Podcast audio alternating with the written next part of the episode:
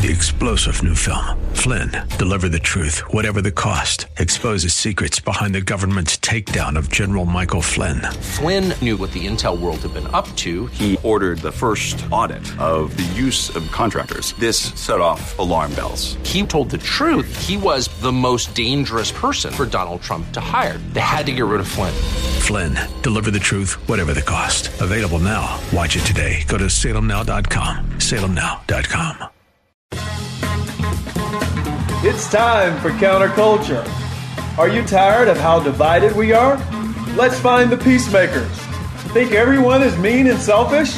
Let's talk to those who are helping us all be more loving and caring. Think our culture is going downhill? Let's meet those who are helping us flourish. And now, your host, Jonathan Sanborn. And hello again. Thank you so much for tuning into Counterculture. I am your host, Jonathan Sanborn. Do, am, am, I a broken record? I think I might be. I think I just say I just love what I get to do. I get to call, call up and say, bro, or hey, sister, and could you come on my show? I'd love to highlight what you do. And it's just that that's what I get to do. This is counterculture, and we highlight the builders of compassion, the builders of peace, and the builders of our culture. In a divided world, to be countercultural is going to be the lo- might can be a hard road. Uh, the road of Jesus is not an easy one, but I believe I want to find those people who are doing that. And yes, and so now I get to have one right in front of me. My friend and fellow former co-worker, Barisha Black. Welcome, Barisha. Hi. This is so cool. I'm. This is a treat.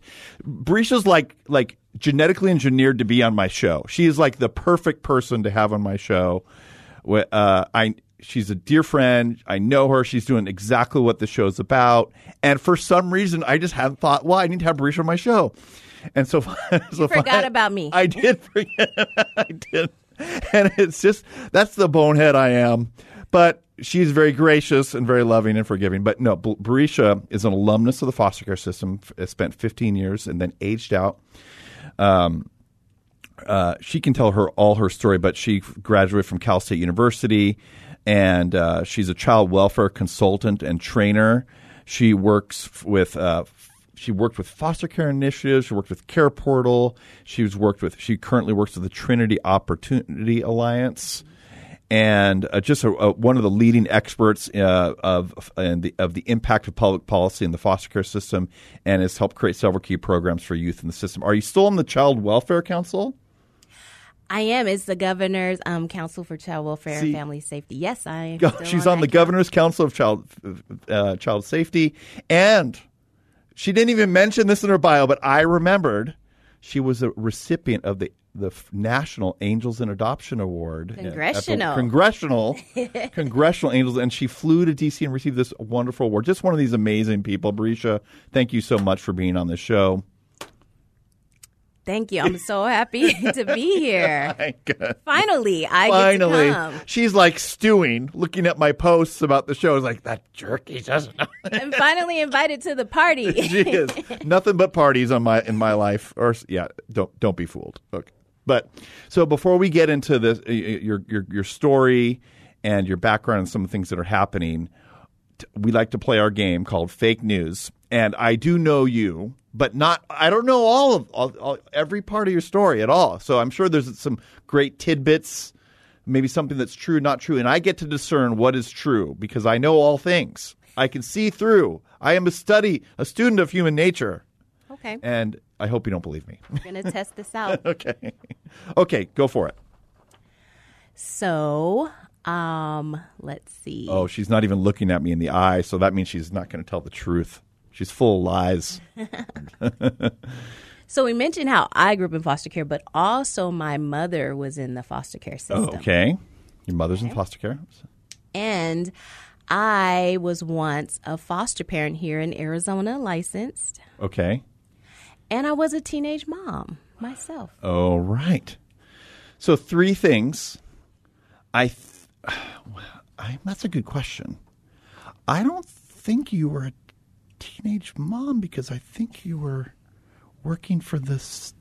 So I, I'm going to mess this up, and it's going to look bad. I think you were not a teenage mom, and that's the fake news. That is the fake news. I was all of 32 when I got pregnant. That's right. I good. Well, then I do know something. Phew. Yeah, I, w- I was trying. I was trying to get you, but it, it's hard to fool you. You do you do know a lot about That's about me. okay.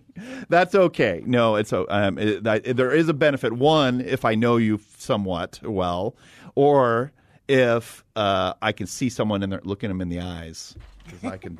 no, I'm just kidding. Um, so let's just talk about your background, your story. What what?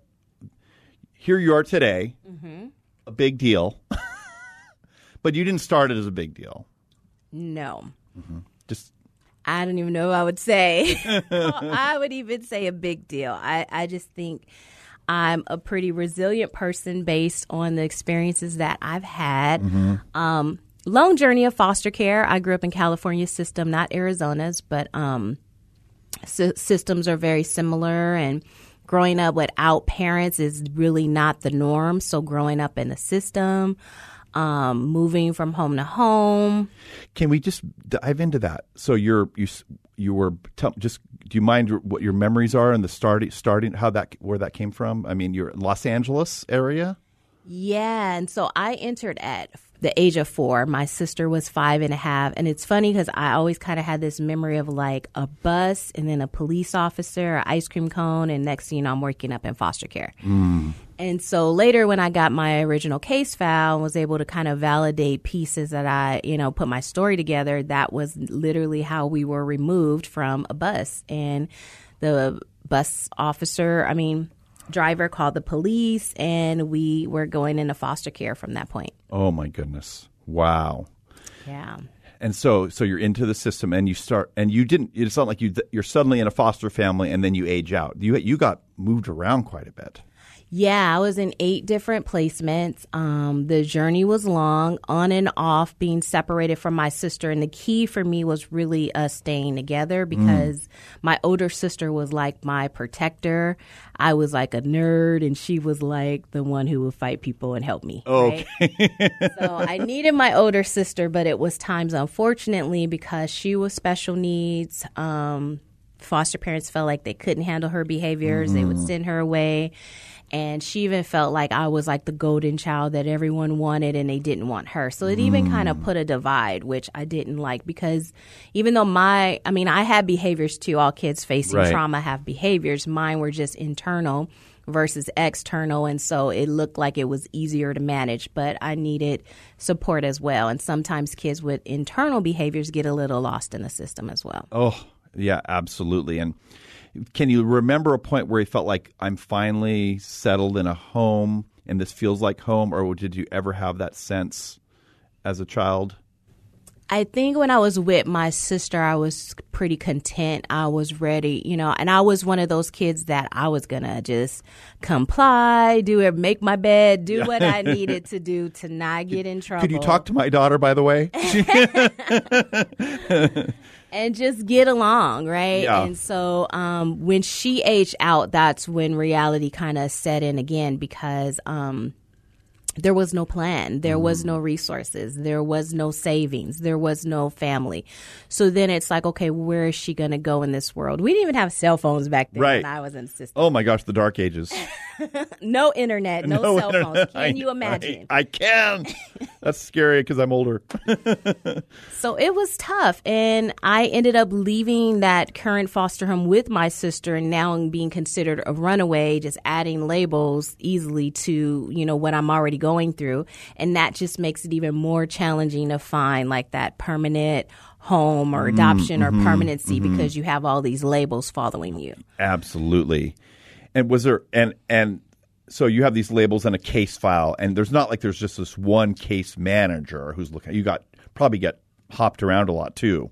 Yes, high turnover with Yeah. case managers still exist in, Yes. in the system. Um, and so yeah, you and you're constantly getting having to meet new people, kind of tell your story again, get people to try to understand you. So it's very difficult um, to manage. But I did um, Finally, I got a new caseworker who met me, and I'm like, I'm going to be the easiest kid on your caseload. I'm just going to emancipate from the system, but I'm going to make sure I finish high school mm-hmm. so I don't need to go into any more foster homes. And so I thought she would be like, okay, and just send me a letter, you're emancipated. No, she had a foster parent call me. And this from the that phone call was life changing because this foster parent became my grandmother for life. Oh my goodness. Happy ending. She took so she just said I want her w- whether she's 18 or 8 months. Well, I was, yeah, I was like 17 and a half. So Yeah. who, and she was 74. So who is usually signing up for a 17 and a half year old, right? Se- Right. We're not real marketable out No. there, but Right. I thank God she was up for the Yes. challenge because she changed my life. She's 70 year old amazing woman person. amazing. Oh. I don't think I that's amazing. That is amazing. And I think we but you're hitting at a key a big issue in foster care is mm-hmm. youth who are age out of the system. Yes. And so that's a common term that we use in foster care. We all understand what that means. But basically that means you're 18 you become 18 and you're no longer a, a ward of the state. You're just kind of on your own. You're considered an adult. You're an and adult. really, you have no adult behavior. You have no adult savings, no adult job, or even the job experience or skill sets to manage and be on your own. Yeah. Look at the cost of housing. Imagine just being 18 and then you have to just go and get your first apartment. Who's going to rent Who's gonna right, Right? right? A car. All there's so many Yeah. aspects. How to do things. What do you do for holidays? Exactly. There's so Life much some, life skills. Something you call up your, you know, how do you fill out this form? You know, you know things like that. I, you know, Who's your emergency contact person? Right. I've known people that put 911 because they didn't have someone. And that's so unfortunate. Mm-hmm. Everyone should have someone that they could call in a case of emergency. Oh, and so this this angel, this woman, this amazing lady. What do you mind saying her name? Yeah, so it's funny because I didn't know her first name for the longest because, you know, we say grandma, we don't, you know, with elders, we don't say their first name. But Okay. It's Estelle Mitchell. And Grandma she- still, yeah. I just believe she's really um, nurtured my work in this field because I believe that every child deserves that love of a grandmother. And so mm. that is what I advocate for. That is what I fight for. Let's not give up on our teenagers. They need you more than ever, even though they're saying, they might be saying, I hate you, but Yeah. that's just them venting. They really do need you, mm. right? So, and this is, I'll be honest, I get emotional when talking about this. I mean, my daughter's 17 and a half. Ah. And I am also aware of the relationship that she has with her grandmother, as well as the challenges of a teenager. Even in a in a, in a ma- married home, it's challenging.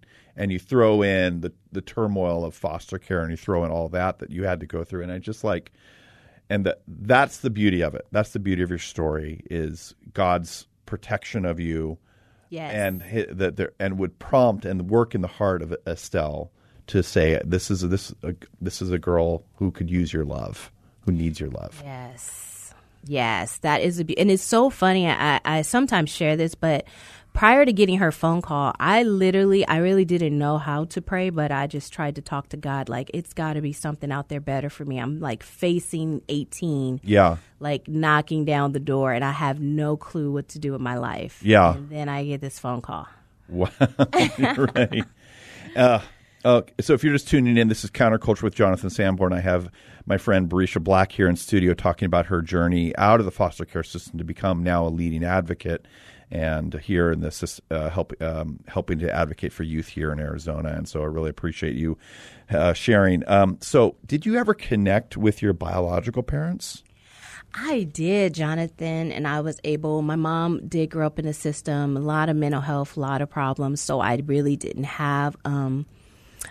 a good relationship with her, and I had to mm-hmm. really develop strong boundaries, even when it came to my parents and some of the unhealthy behavior. Mm. But I am very excited to say that my birth dad made tremendous changes in his life. He has been my example that people can change. Yeah. And he is living with me, and he is Really? 70 years old. Oh my goodness. And he is an amazing person. He has made so many changes. He's an amazing grandfather to my son. oh. People can truly change. We just can't give up on people now more than ever. Oh. No, that's a great s- story too. Yes. because um, there's also a sense when we love especially when you start getting these compassion for children, you can create that the parents are the enemy and the kids are the victim, and you create this dynamic. Yeah. And but you're saying there's also a story of redemption for parents. Yeah, I mean, often it is cycles, and and they have a lot of untreated trauma as well. Yeah. right. And so um, they needed support that they didn't get as well, and so you just never know when they're ready to change. And with that love and support, um, my father just really made key decisions like, "Hey, I'm not about to lose my kids again," and. I'm going to change the unhealthy behaviors. I'm going to stop smoking. I'm going to stop drinking. I'm going to do what I need to do to be in my kids' and grandkids' life. Yeah. And he has showed up and showed out. He is there for mm. my friends and their kids. He is just grandpa. Yeah, he's that, that makes such a difference. And I think yeah, that that focus on the larger sense of a family, not just the biological parents and the kids, but the greater sense and that that that he could come into your life again is just another story of God's redemption. I love that. I God can love that. restore He all can. things. And- Nothing's yeah, impossible. no, exactly. And often the parents that have the, the trouble have their own trauma. You mentioned that that they have their own trauma that they they've dealt with for 70 years gener- probably, you know? generations not just not just their life but Passed that could be you know generation upon generation and i do think those cycles of sin that we all have Yep. can be passed on some of them are different di- different than others but but also there's there's redemption in that it, the cycle can stop Yes. Cycle it can be broken. Definitely stopped here. My Yeah. son won't ever know foster care the way I know it. Yeah. He thinks it's pretty fun and cool because we go to a lot of foster care events. But let's yeah, yeah, he doesn't know the system that No. his mom grew up grew up Right. in, which was a little cold at the time. They didn't understand trauma. They didn't understand, you know, Mm. Not they were told not to attach to kids because they're going to return home. But you know, even if you have kids for a short amount of time in your home, you give them the most love that you can. You plant those seeds, Mm. Yeah. right? Because you just never know how those seeds are going to grow. So you just do the best that you can with the time you have with them. So that's what are some the advice that I think you could potentially offer, having been on both sides of the system. In a sense, you're you're aware of the the system itself. You you lived through it, and then you work with so many people in it. What would you want to tell parents that, or even who, someone who would be open to considering opening up their home or and their life to someone? What would you say? So I, I want to tell everyone that there's something that you can do, right?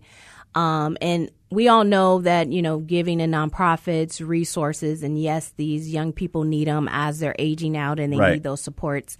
But I think something that I'm just really seeing that has even been highlighted during a pandemic is that so many of these young people are experiencing so much social anxiety, mm-hmm. and I just think you know the poverty of relationships that they're lacking, just having supports, having mentorship, having people to talk to, and just listen to them. Mm. They really need people in their life, and so even if it's not you're not able to bring a child into your home, just consider mentoring, consider volunteering at a group home, maybe providing some tangible skills, life skills. If mm-hmm. you're in finances, maybe offering some financial classes to kind Right. of help them, you know, to prepare for adulthood or you know, helping them teach a skill or a life skill, a trade or something. We also, um, in my job with Trinity, we recruit employers that want to hire young people, that want to mentor them on a job, that want to give them that opportunity. Um, and we train them on trauma as well and understanding how to work with these young people. So even if you're a business owner and want to hire and mentor a couple young people, there's so much that everyone can do. And the more that it's relationship based, what they're lacking the most, the better. Because relationships is what heals trauma. Yeah. That's really important because we often focus. Let's just say, uh, example, we just watched the Super Bowl. You think of the peop, the players on the field Yep. that are out there, and you think it's all about. But you realize how much goes behind all those players. There's the coaches. There's the the trainers. There's The team approach. Team approach. Yes. And we need uh, we need teams around children Yes. and whether whether it's grandparents or whether Mm-hmm. it's uh, a, a, a an employer who can open up his his business or Mm-hmm. or you know or what life skills you mentioned so many great things that are put, that we need to to wrap around these kids and we all have something and that, and that's Yes. worth asking even uh, our listeners even we might be at a life stage where maybe we can't open up our home Right. but we can open up some aspect of our life and we all have some something to bring Yes. Um, expertise to share. We are truly better together. We even have a bill right now that the young people um, fostering advocates have crafted. It's SB 1325. Go and support. Look it up. Do, give it a thumbs up. Give it a like. But it's to increase subsidy so that they can be able to have affordable housing when they leave out of foster care. They can have that rent support up into the age of 21 and that extra additional support that they need as they're going to college or they're trying to start their new first job. So it's so many ways to get involved. That's so. Expl- just explain a little bit about the SB 13, 1325. Yes, It is um, a subsidy bill to increase. Um, it's we've had it for years here in Arizona, but we haven't had an increase. Um, and right now, it's about seven hundred and fifteen dollars a month. Well, we know that housing has just skyrocketed here in Arizona, and so um, we're trying to get that increase to at least twelve hundred and fifty dollars, I Yeah. believe. So so they could have a better you know cost of living um, to be able to be more affordable, right? Right. And so even with a roommate, that's still like just your portion of the rent probably Right. right, now for t- going for a two bedroom, right? Oh, so yeah. the more support they can have, so we're looking to get that passed this year to be able to help those that are aging out of the system and trying, you know, already struggling through adulthood, right? Yeah, exactly. And that's just another. I mean, we all are aware of the housing costs on our own lives, but imagine someone who's in, in the middle of trauma, in middle, uh, moving around. No or try- or transportation. no transportation, and trying to improve their lives, and then you you double housing costs or whatever. It's and you don't get enough. You're it's you're you're uh, you're like already in the hole trying to dig out. That's Yes. that's the starting point is trying to dig out of a hole, and so. I think that's really important. So they so how can they just do how can they get learn about that SB thirteen? You can go to the um, AZ legislation um, and you can pull up the bill number SB 1325 and support it. Um, and yeah, if you, you know, just want to support that bill, that'll be amazing. The more support, the better. It always looks to our legislation. So, yes. So your faith informs what you do. You you're you're a Jesus girl, like, and I'm a Jesus guy, and uh, so why? Tell me what that means. How your faith informs what you do, and what the church can do to get involved. Yes, um, it's just so important to have faith more than ever, right? Um, just believing um, in God, um, casting our cares onto God. So I'm really big too. I have to say, like my thing this year is really self care mm-hmm. because so often, even those that want to help, we can help to where it's a harm, right? We're Yeah. over helping, we're impacting our health, we're not taking care of ourselves. Even when you get on an airplane, they say put your mask on first before you assist others. Yes. And that's so important not to forget that. And also, we have a God where we can cast our cares unto Him. We don't have to carry the weight and the burdens of the world because it can be very Sure. heavy. Foster care is very heavy. It's Yeah. very, you know, passionate about, you know, the care of kids and that they're getting their needs met. So just know that I'm always an advocate for taking care of yourself, Self-care. knowing your capacity, right? Um, and those things are really important. So my faith just definitely helps me in this work. During the pandemic, I actually became a licensed minister. Really? Okay. I did. Nice, fantastic. That's no, that would have been a fake news. I would have. Yeah, that's oh, I great. should have put that on there. See?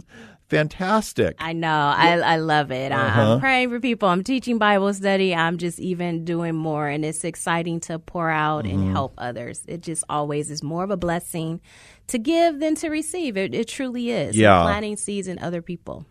Well, Barisha i- has has uh, one of the more beloved people in, in my circles, who's uh, just lights up a room and is bringing people together, and just always been one who's just been a steady force in helping, um, in in in helping to you know uh, help the church serve children. So back to the church. Uh, Yes. What should church can churches be doing?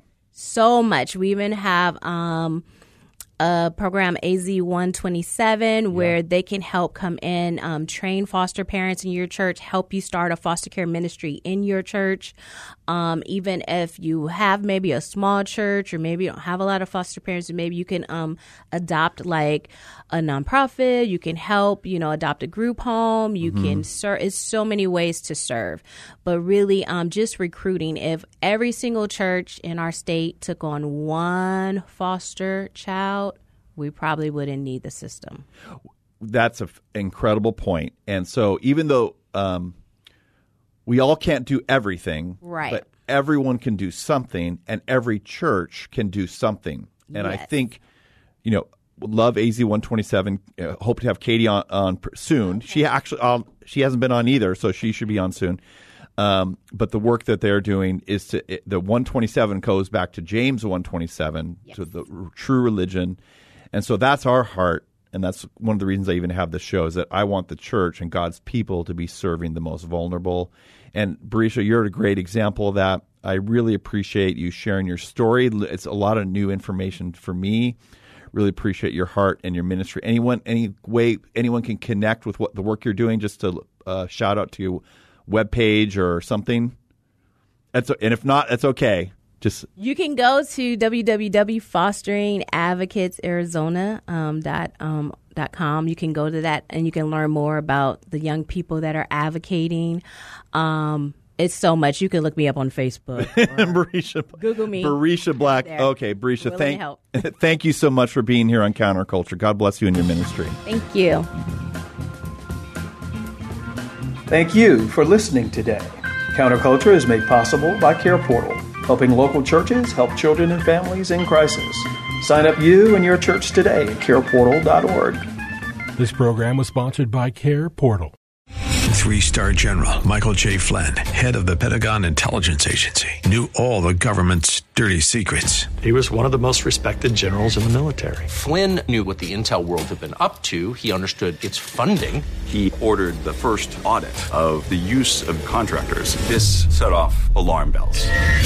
The explosive new documentary, Flynn, Deliver the Truth, Whatever the Cost, and covers the facts behind this scandal. Flynn told the truth. He was the most dangerous person for Donald Trump to hire. I find out the worst enemy that I'm going to face in my life is right here in America. They took my assessment and they wanted me to change it. And I was like, I'm not changing it. They had to get rid of Flynn.